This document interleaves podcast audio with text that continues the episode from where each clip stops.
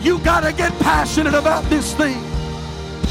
If the cross doesn't move you, nothing will move you. I'm offering you something that's greater than silver and gold. I'm offering you something that's greater than an increase in your pay on your job. I'm offering you a. There's no shortcuts to the glory. Week to week living. We've got to multiply our prayer life. We've got to multiply our effort. And we are willing to give. God will always give it back to us in good measure that is pressed down, shaken together, and running over. Hey, thanks for checking out our Christian Life Church podcast. You will be hearing from one of our pastors or guest speakers, either at our Frankfort or Lebanon campus. Prepare your hearts and your minds to receive a word from God. Thanks for listening. Enjoy and receive this message.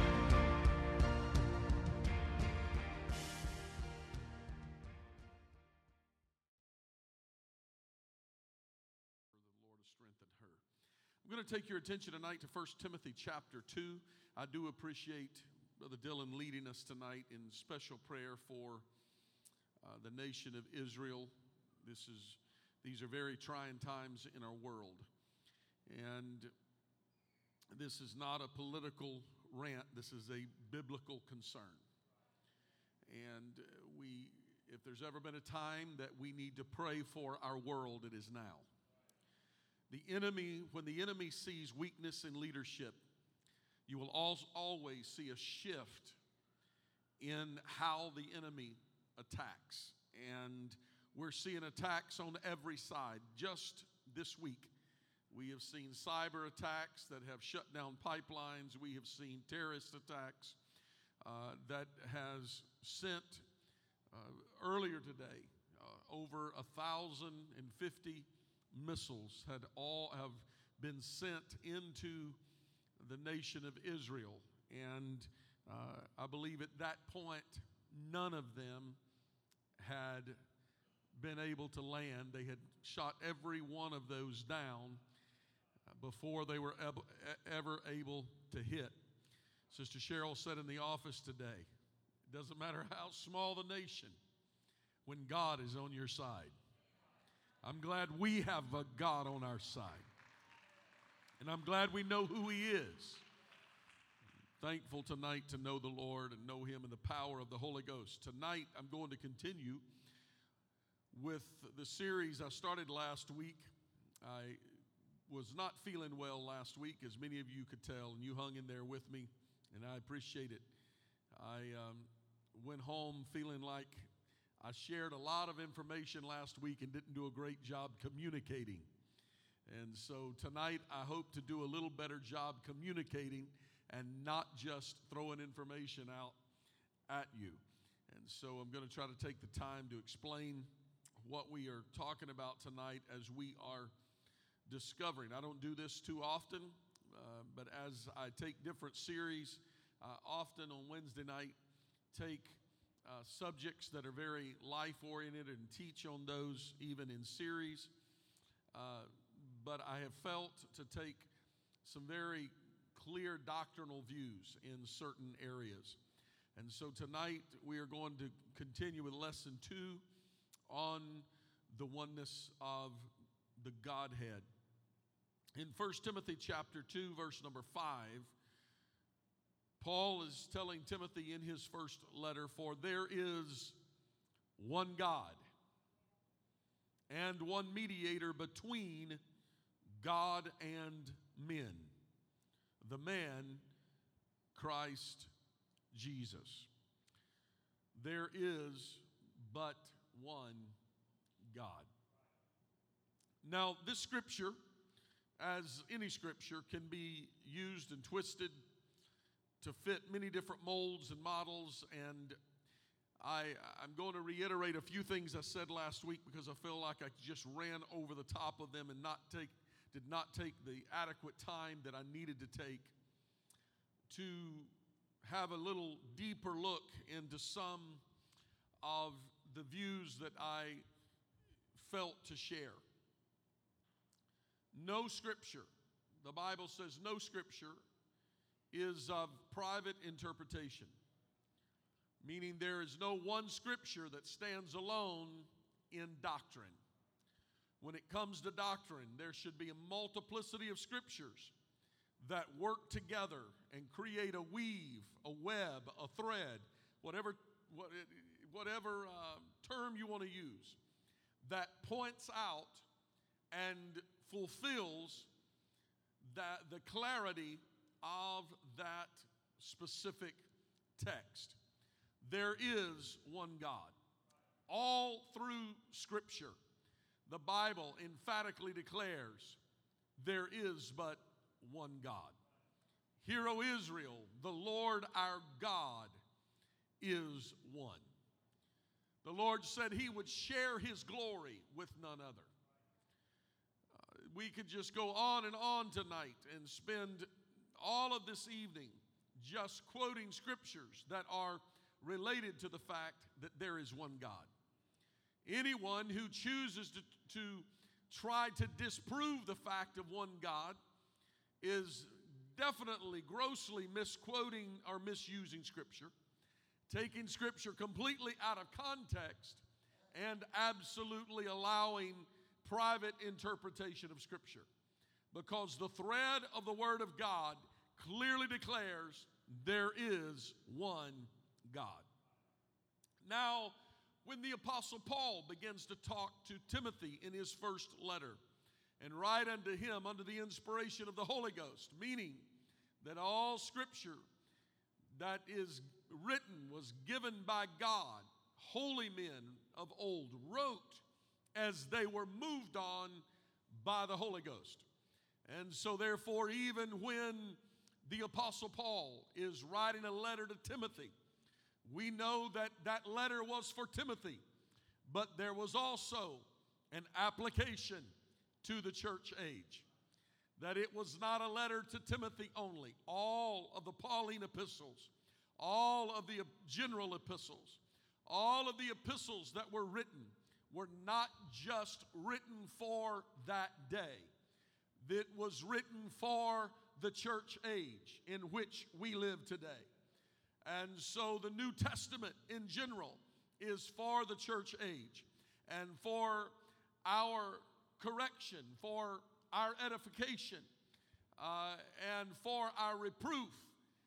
And so we must rightly divide these scriptures to uh, arrive at very clear teaching in the Word of God. Now, men have taken 1 Timothy chapter 2 and verse 5 and they have tried to discredit the office of ministry. They have tried to discredit the fivefold ministry the prophet, the apostle, the evangelist, the teacher, the pastor. They try to discredit the pastor by the use of this text, saying that there is but one God and one mediator between God and man, meaning that there is nobody else anywhere. And they try to discredit the fact that a pastor is going to give an account for the souls of those whom are under his spiritual authority. And so they try to use these texts to try to sway us from the truth that is taught in Scripture. There is one God, and there is one mediator between God and man, the man Christ Jesus. Now, before I get too deep into this, let me remind you that this is not referring to two distinct beings. In the King James Version of Scripture, anywhere that you read the word and, there is no conjunction. Remember, there is no conjunction in the original text. So if you were to go to the original Greek and you were to study, the word and was added in by the King James uh, writers. And as they were making it more palatable for the English language, and they added in words such as and. So it would be very easy for us to take this text and to change the word and to even because it would be the, the exact same translation. So, uh, when in the original text, when the Apostle Paul writes to Timothy, he said, There is one God even one mediator between God and man, the man Christ Jesus. It takes a whole different view, a whole different look at the text when we simply, correctly translate that scripture. The Word of God is infallible. I am in no way trying to take away from the writing of the King James Version. I uh, prefer the King James writers and use and preach and teach from the King James Bible because I believe it is the most technically correct, but it is not absolutely 100% correct in every point and place. Very small things, such as the one I just pointed out. Find it interesting to note that even among our Spanish uh, speaking individuals that are here would be aware of something that many of us may not even be aware, and that is that the King James Version of Scripture is not translated into Spanish because it does not work in the Spanish language.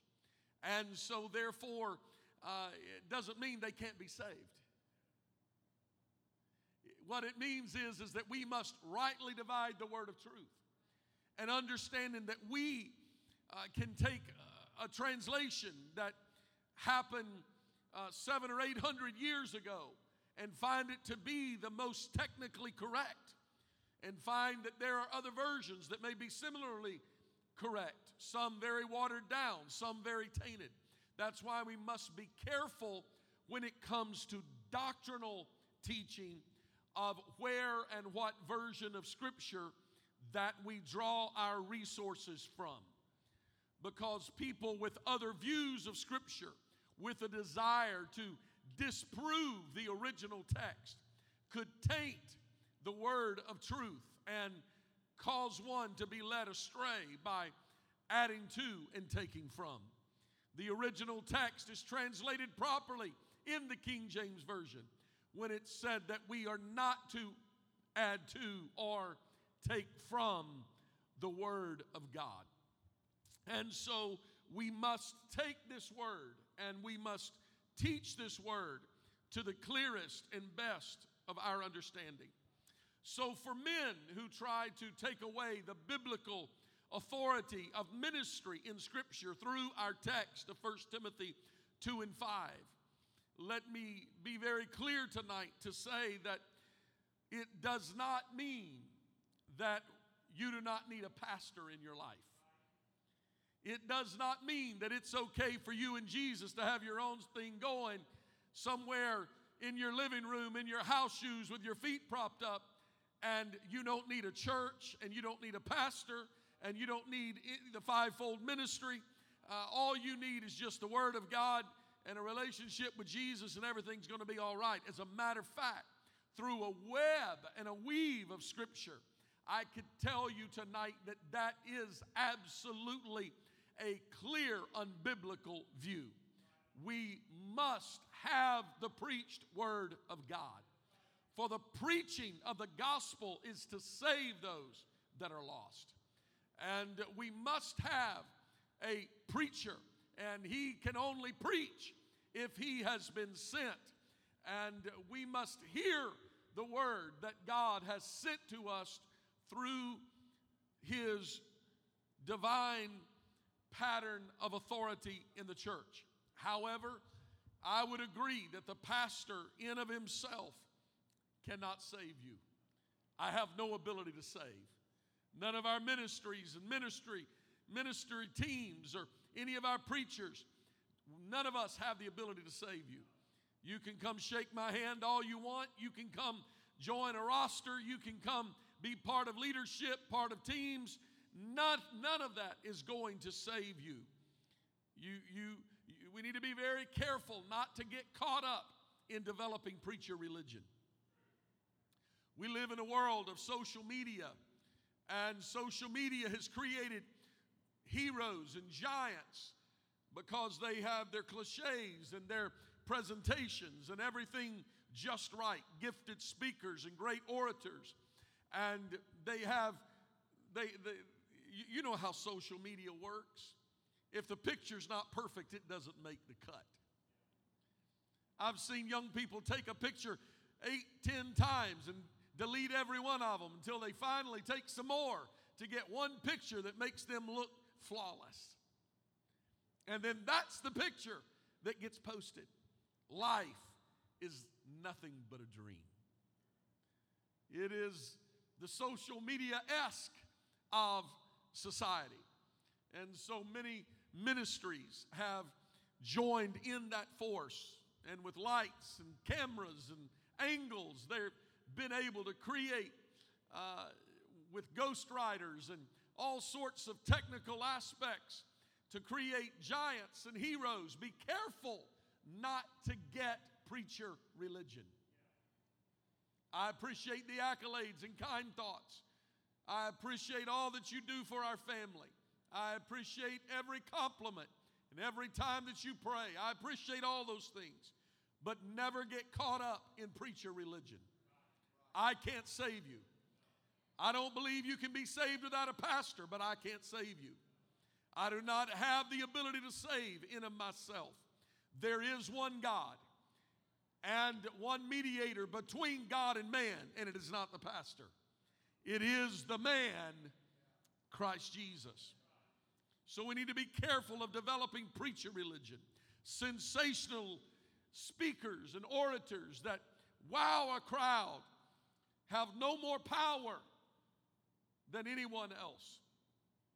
When people get starstruck by men, they often end up get, getting led astray or at least wounded by men because men are fallible. Men will fail. Only God is infallible. And only His Word is infallible. I can write many, many books if I so choose. You may not want to read any of them, but my books will not be perfect. Just because you read it in other texts doesn't mean it's right. Somebody said, Well, I read it in a book somewhere, it must be right. I got it out of the library, it must be right. I read it on the internet, it must be right. Only God's Word is infallible. Don't ever mess with God's Word. His Word is yea and amen. His Word is pure and true. His Word has stood the test of time. So we need, we need a pastor. We need the fivefold ministry operating in our church. We need elders speaking wisdom in our lives. The Bible teaches the principle, it calls out the elder women, but I believe it is also good for the elder men. The Bible says the elder women are to teach the younger women. And I believe that the older men should teach the younger men. Don't complain about what the church is if you're not engaged and involved in teaching the next generation. We have a biblical job to do to train up our children in the way that they should go. And when they are old, they will not depart from it. But you can't just let them get it from osmosis and slide through. We need elders speaking wisdom into our life. This scripture, our text, 1 Timothy chapter 2, is dealing with the divinity of Christ. There is one God. Paul said that this one God is the mediator. He said, There is one God, and there's one mediator between God and man, the man Christ Jesus. Paul said he's a mediator. John, he wrote about him, and John said he is our advocate. Peter talked about him and said, He is our comforter. He's not talking about a bunch of different people, he's talking about the attributes of this one true and living God. First John chapter 2, if you're taking notes tonight. First John chapter 2, I'm going to refer to verses 1 and 2 for a few moments, and I'll reflect on it again a little later tonight. First John chapter 2. We have an advocate. Everybody say advocate. We have an advocate with the Father, Jesus Christ, the righteous. Verse 2 And he is the propitiation for our sins. Didn't say he was, it says he is the propitiation for our sins. Now, I'm going to try to break this down and make it as clear as possible because some of these words can be a little difficult for us to understand, and we may have a partial understanding. And I don't want to belittle or demean anyone tonight. Brother Price used to often say in his teaching, teach and preach where a third grader can understand you. So I'm going to do that tonight. If you feel I'm shooting under you, forgive me. I got to reach the front row here. Dylan's there, and I got to make sure I'm reaching him tonight. We have an advocate with the Father, and he is the propitiation for our sins. Jesus, the mediator, the advocate, the comforter, here is called also, he is our propitiation. He is the propitiation for our sins. That word simply means that he is the offering for our sins. Remember, under Jewish law, before Christ, under the law, the only way that sin could be dealt with was for there to be a blood sacrifice. That spotless lamb that had been taken such good care of. And it had so many things, rituals that they had to go through. It had to be a firstborn lamb, it had to be a perfect lamb. It couldn't have a mark on it, a blemish on it, a scar on it. They had to make sure they, they kept that lamb in a complete different area. They, they, they kept it sanctified and holy, is the only word that I know to use. They kept it separate so that it would not have a scar and not have a blemish, which, of course, is a perfect type and shadow of the spotless lamb which was to come, that was going to be the ultimate sacrificial lamb the Lamb, Jesus Christ, that died on the cross. He was the spotless Lamb. He was the Lamb, the Bible said, slain before the foundation of the world. Yet he lived later. We have to understand the allegory here that he was slain before, meaning in the plan and in the mind of God. He, there was a purpose. He, there was a purpose for him from the beginning, much like the spotless lamb. From the time that firstborn lamb would be birthed, it was kept and housed in a separate pen, kept separate from the rest of the animals, made sure that it doesn't have any scratches and marks and blemishes. And it, do, it doesn't run with the rest of the lambs. It was completely separate. You see the beauty of Jesus Christ Himself being fulfilled in that spotless lamb. So the scripture is talking about that lamb that Jesus Christ became the propitiation or the sacrificial offering for you and I. Meaning, this advocate, this advocate, Jesus Christ the righteous, and he is the propitiation or the, the offering that was offered for our sins. Jesus became our offering. No wonder all through the text when we read the Old Testament and we can read, you can just choose a spot. When Moses is going to Pharaoh and he said, Who do I tell them is sending me? And he said, Just tell them I am. No wonder Jesus said to tell them, the Lord said, Tell them I am because everything that you and I need, that's what Jesus is. He never speaks of himself in past tense. He didn't say, I was. but he made it present, present tense. And he said, I am. That means he still is. He still is. And when John begins to write about him, he didn't say he was the propitiation for our sins, but he said he is. Ah, he is the propitiation for our sins. Meaning for you and I today, he still is the spotless lamb. He still is the sin offering. He still is our Lord and Savior. His blood is still working today. Last I checked, there's no, not one of us that's perfect. For the Bible itself even declares all have sinned and come short of the glory of God. Now, I'm going to tell you, I was raised in a home.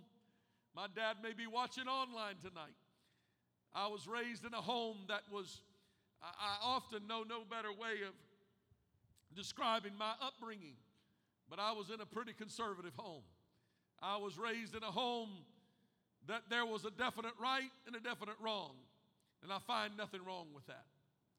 But I can tell you that somewhere in the process, I may have gotten in my mind a little more stringent idea than what I really find in the biblical text.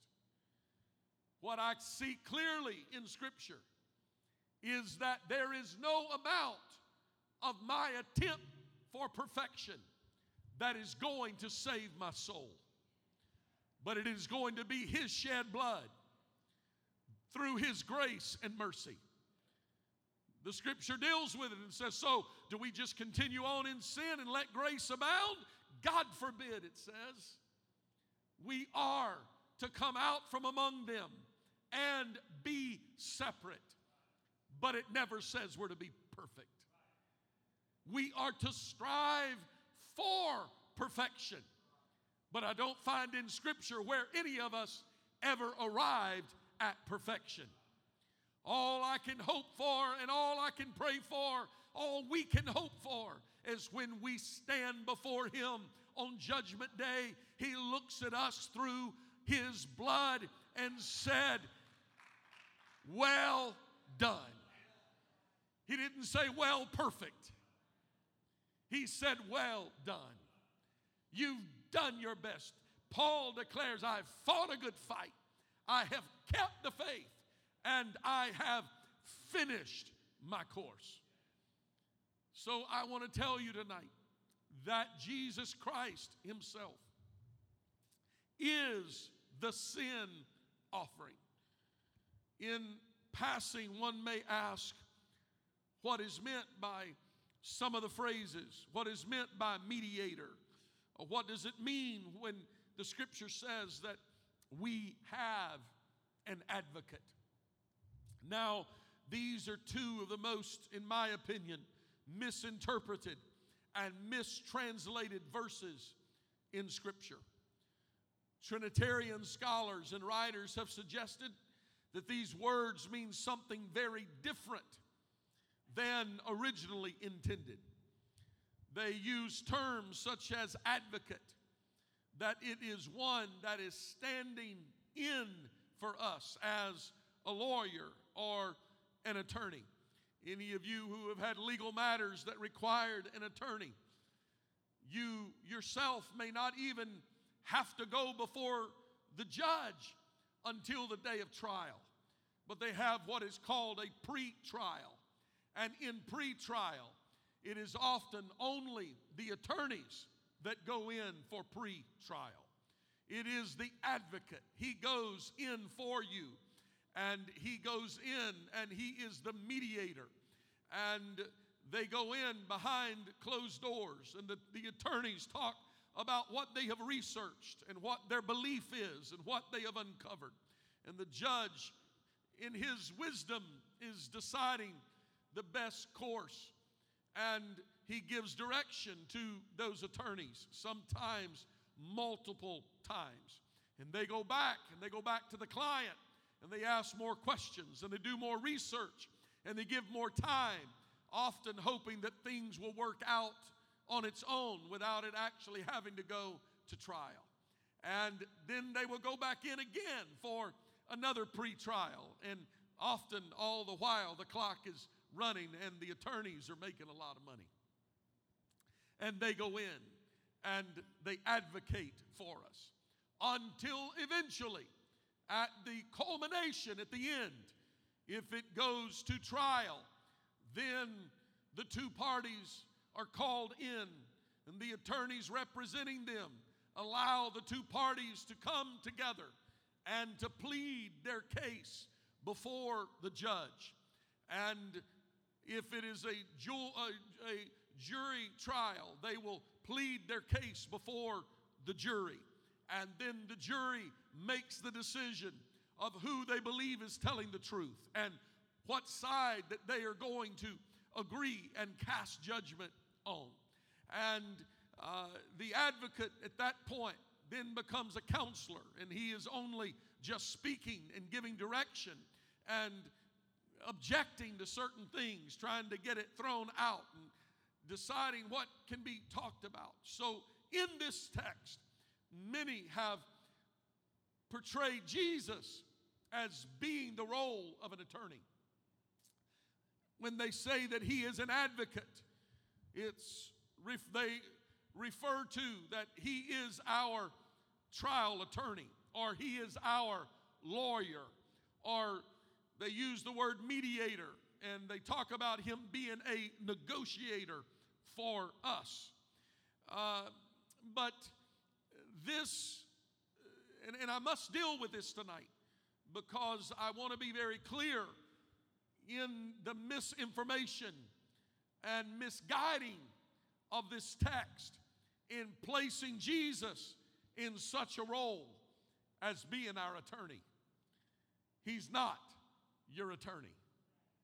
He's not trying to negotiate with a third person in the Trinity for you. And this teaching even slipped in to the apostolic movement for a season. And many fell prey to this false teaching that Jesus, being the advocate, is being our trial attorney and he's doing the speaking for us. And I have touched on this many times and I will deal with it again tonight, where they say that he is ever making intercession for us.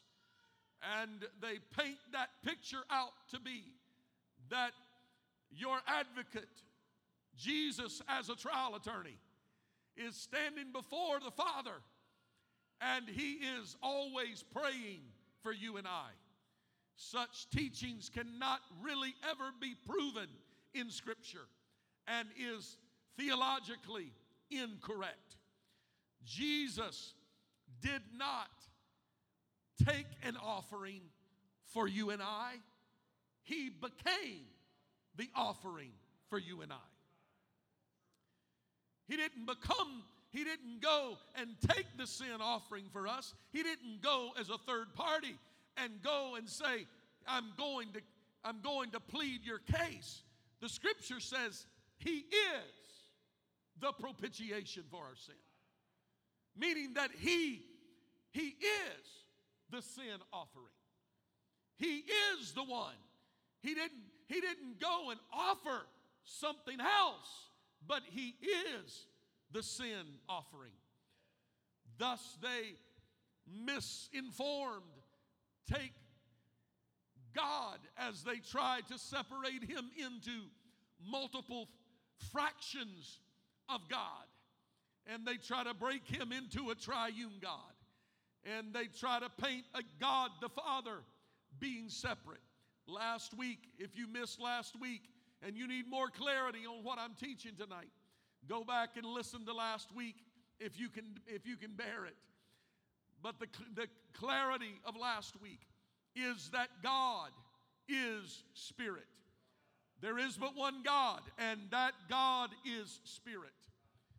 That spirit overshadowed Mary, Jesus Christ, in him being all the fullness of the Godhead bodily. meaning God is spirit. Jesus Christ was more than spirit. Jesus Christ was God in bodily form. God, the Creator, Jehovah of the Old Testament, did not have a body. No man has seen God. The scripture's emphatic in multiple places. No man has seen God. Neither can they see him, for God is spirit. The only bodily form of that creator is in the man Christ Jesus. In him dwelleth all completion, all the fullness of the Godhead bodily. There is no other bodily form. When you get to heaven, and we concluded last week with when we get to heaven, you're not going to see three on a throne. The Bible's very clear. There'll be one on the throne, and it will be the Lamb. Who is the Lamb that taketh away the sin of the world? But his name is Jesus. There will be but one on the throne. That mediator is not a negotiator for us, he became the mediator. He is not the propitiation paying a fine for us. He became the sin offering for us.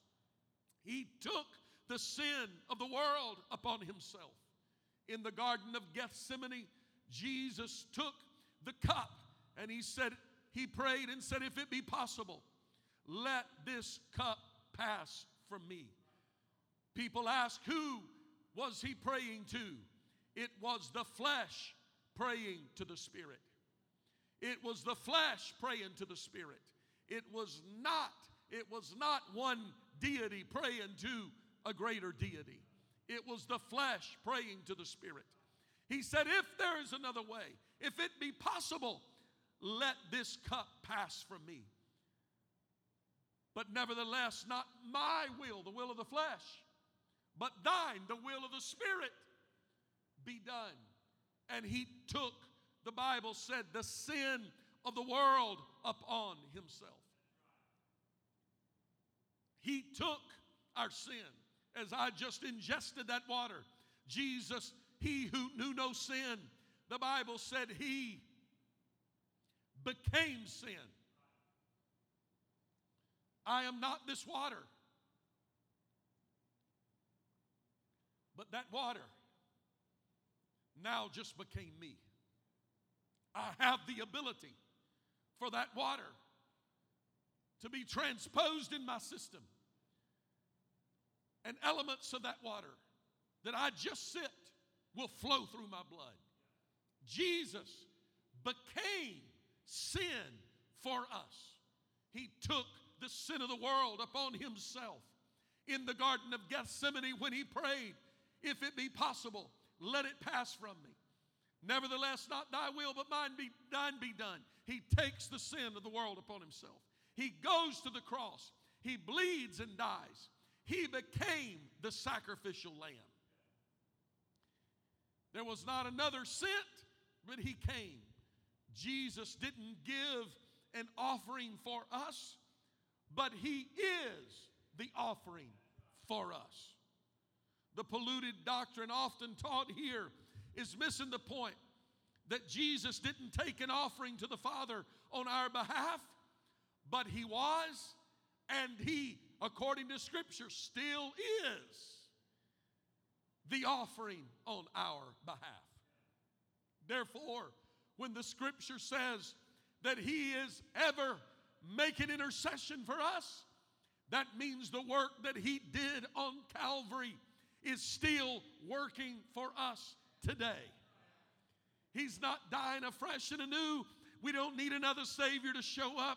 But that blood that He shed 2,000 years ago is ever making intercession for us. It's still covering our sins. He is still our advocate. He is still our mediator. He is still our counselor. He is still our high priest. He is still, He became what we needed and it still works for us today.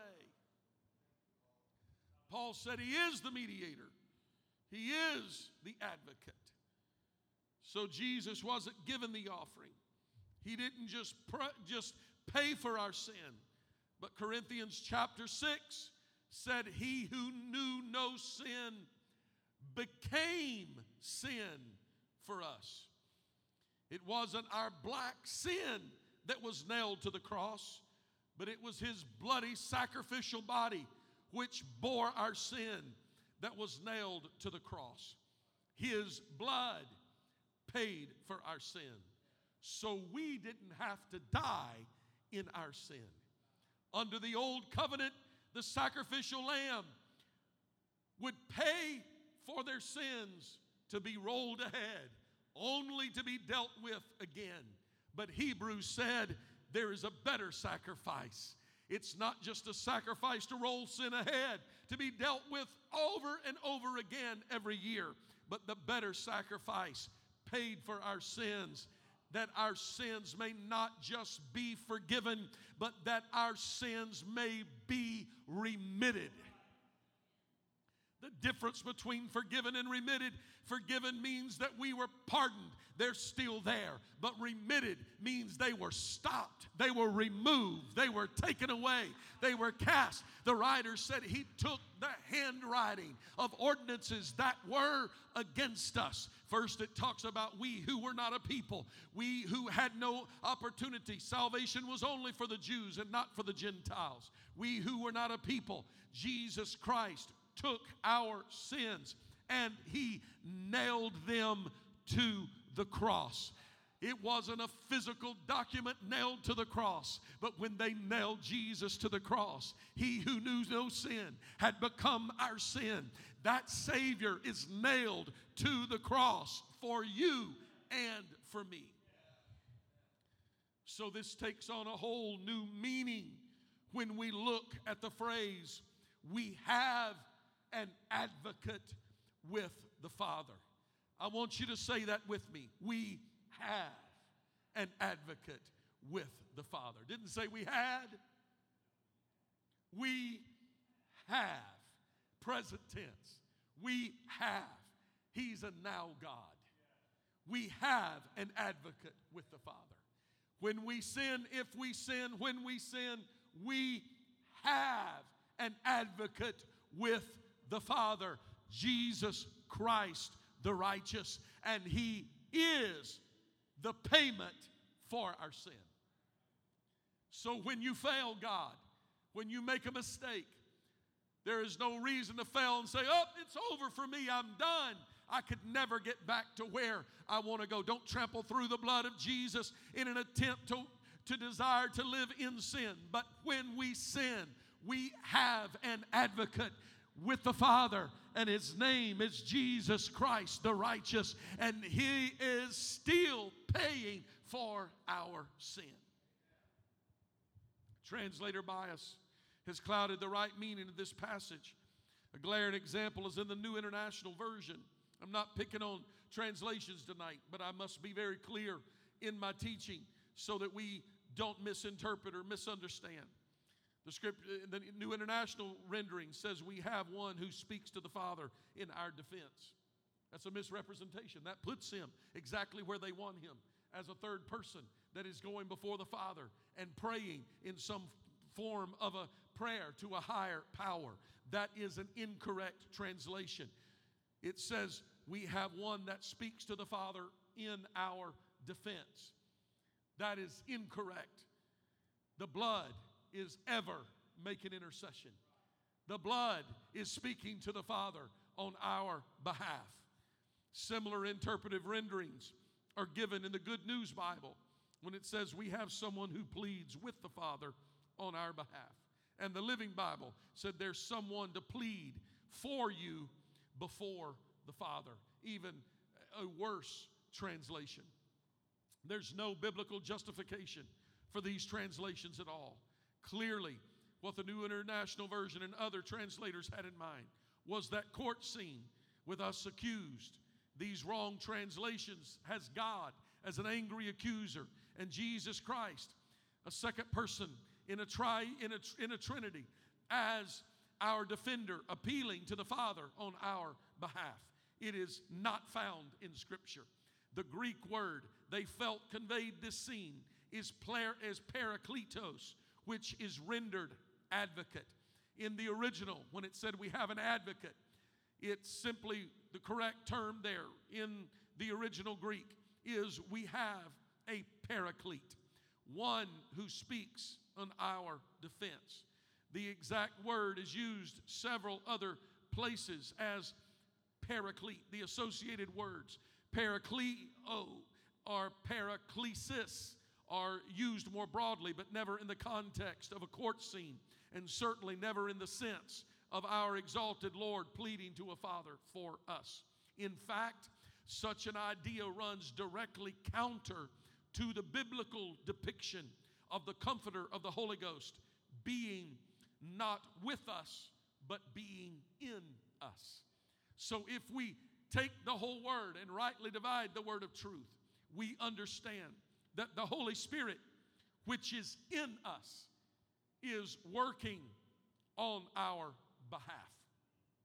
The Holy Ghost in us is our advocate and our comforter, not as one speaking for us or pleading to the Father for us, for that would violate the oneness of God, but it is speaking of one who steps in for us.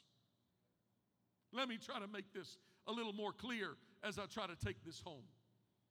Jesus was the fourth man walking in the fire. But watch this. When they threw Shadrach, Meshach, and Abednego, when they threw those boys into the fiery furnace, they threw three in. They didn't throw four in, they threw three in. But when they went back to look, they saw the fourth man in the fire. Meaning, after they got through in, Jesus stepped in. Mm-hmm. I, am going to just digress a little bit out of this scripture just to say some of us want him to go before us and, and come out and tell us how hot it is before we get thrown in or go in and put the fire out. But that's not how he did it in scripture. He allowed them the three to be thrown in, but then he steps in and became an advocate and a comforter and a fire blocker and anything else. He didn't even put out the flame. He just didn't allow the flame to do any harm to them. He stepped in, he became the paraclete. This is what he does in our life. He was the one who got in the way of our punishment. He could have banished sin altogether, but instead he chose to step in the middle of our sin one who took on the guilt of our sin and carries it in our stead. Why in the world didn't he just put out the flame when the three Hebrews went in? He's showing us a perfect type of salvation. He's showing us exactly what he does.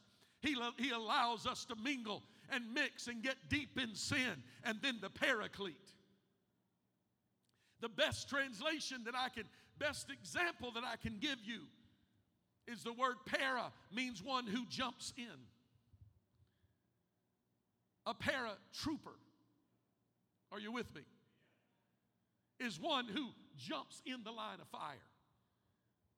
The firefight is going on, but they need some assistance. They come overhead with the jets and with the planes, and out of them, the paratroopers jump in.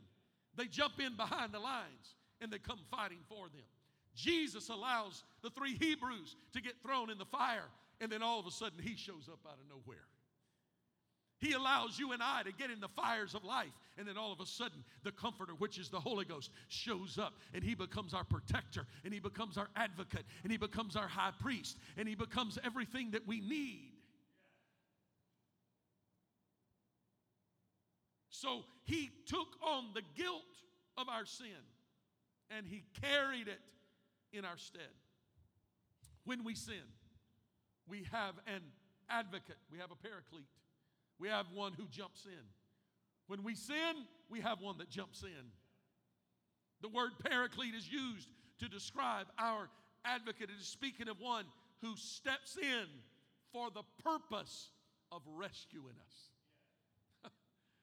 I, I, I often say this sometimes the hardest thing for God to do is save us from ourselves. He can save us from our sin, but He has a hard time saving us from us because we get something in our head and think this is impossible for God. I, have gone too far for God. I've done too much for God. But the truth is, is He steps in to rescue us.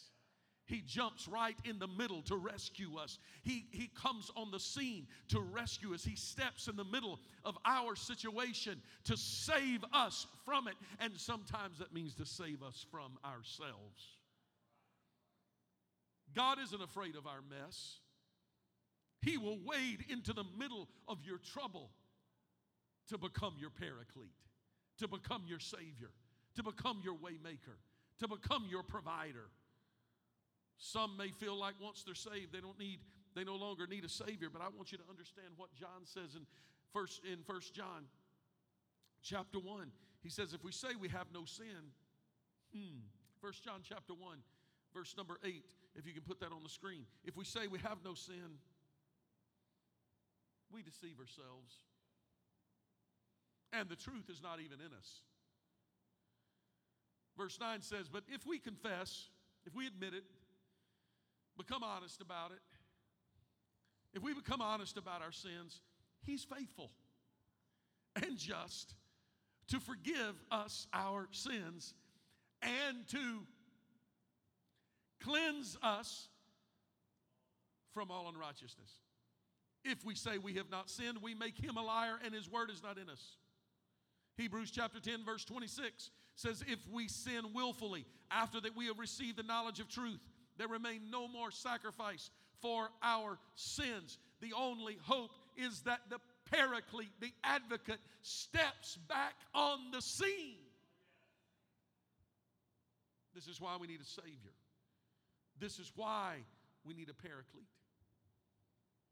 1 John chapter 1 verse 2 My little children these things I write unto you that you sin not. And if any man sin we have an advocate with the Father Jesus Christ the righteous and he is the propitiation for our sins. And not for ours only but also for the sins of the world. This even goes further. Am I okay with time? I see the t- clock ticking up there. I've got about nine minutes left. I'm going to try to get there.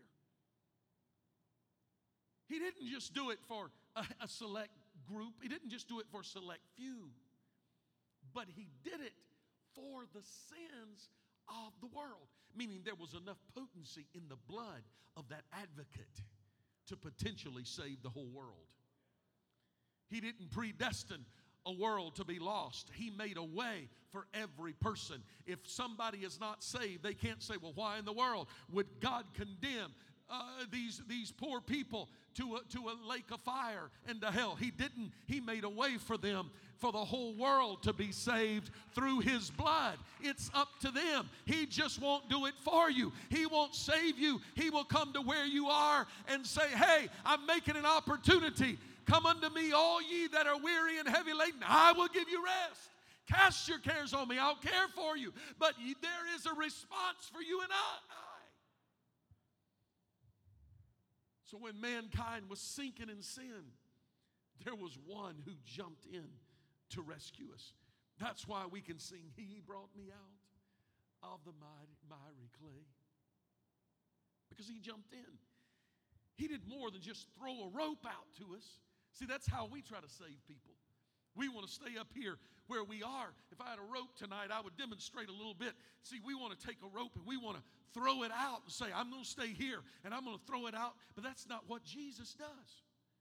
Jesus just comes right to the middle of it, shows up. He shows up in the middle of the fiery furnace. He walks on water in the middle of the storm.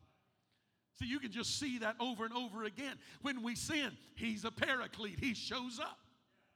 Oh, you mean when I sin? That's exactly right. When we sin, Jesus shows up as our advocate. He's the paraclete. He shows up and says, Let me save you from yourself.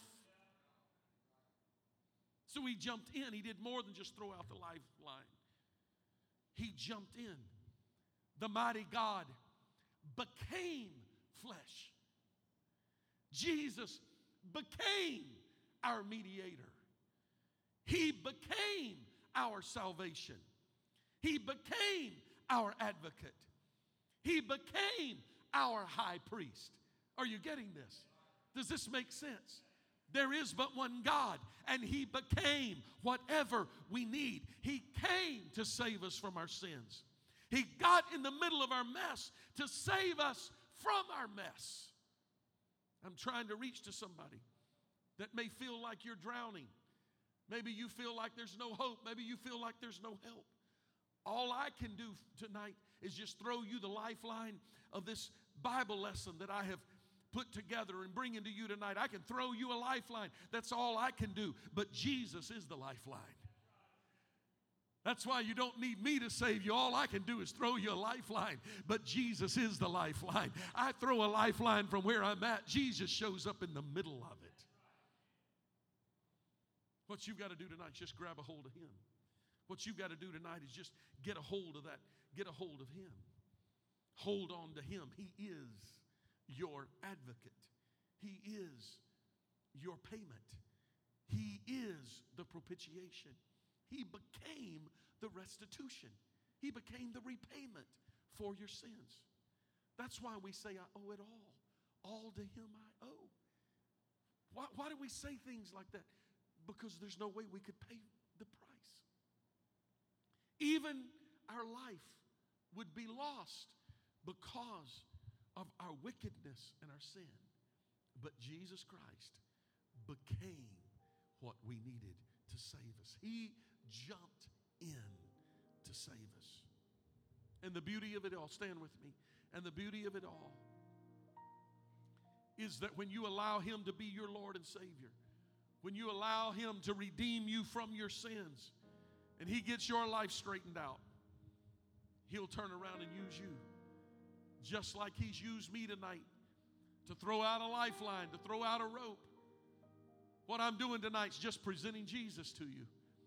I'm just throwing out the lifeline. He is the lifeline. I'm just giving Him to you tonight. That's what you can do. When He turns your life around, you'll be able to testify to somebody. And you'll be able to tell them, You don't know where I was when He came on the scene. He came to me. When I wasn't worth saving, He came to me. He thought I was. He found me at my point of fault and failure. He rescued me. Heads are bowed, eyes are closed all over the room. Lord, I pray right now for every person in the room. God, as I have delivered the, this Bible lesson that you put on my heart today, as you've spoken to us through your word tonight, Lord, I pray that there's one that might be inspired today to allow you, oh God, to walk on the water in the middle of their storm, to walk through the middle of their fire that they're in tonight. Lord, to become their paraclete, to become their Savior, to become their advocate, to become their sacrificial lamb. Reach to us tonight, oh God. Reach to us tonight, oh Lord. Why don't we lift our hands toward heaven all over the room? Why don't we just talk to the Lord just for a moment tonight? Why don't we just reach to Him? He loves us. He loved you enough. He loved you enough. He loved you enough to go to the cross. While we were yet sinners, Christ died for us. While we were still in our sin. Not because we made ourselves holy and righteous, not because we got everything fixed. While we were yet in our sin, He died for you and I. He loves us right where we are. Oh, let's lift our hands and talk to the Lord just one more time. All my trust is in you, Lord.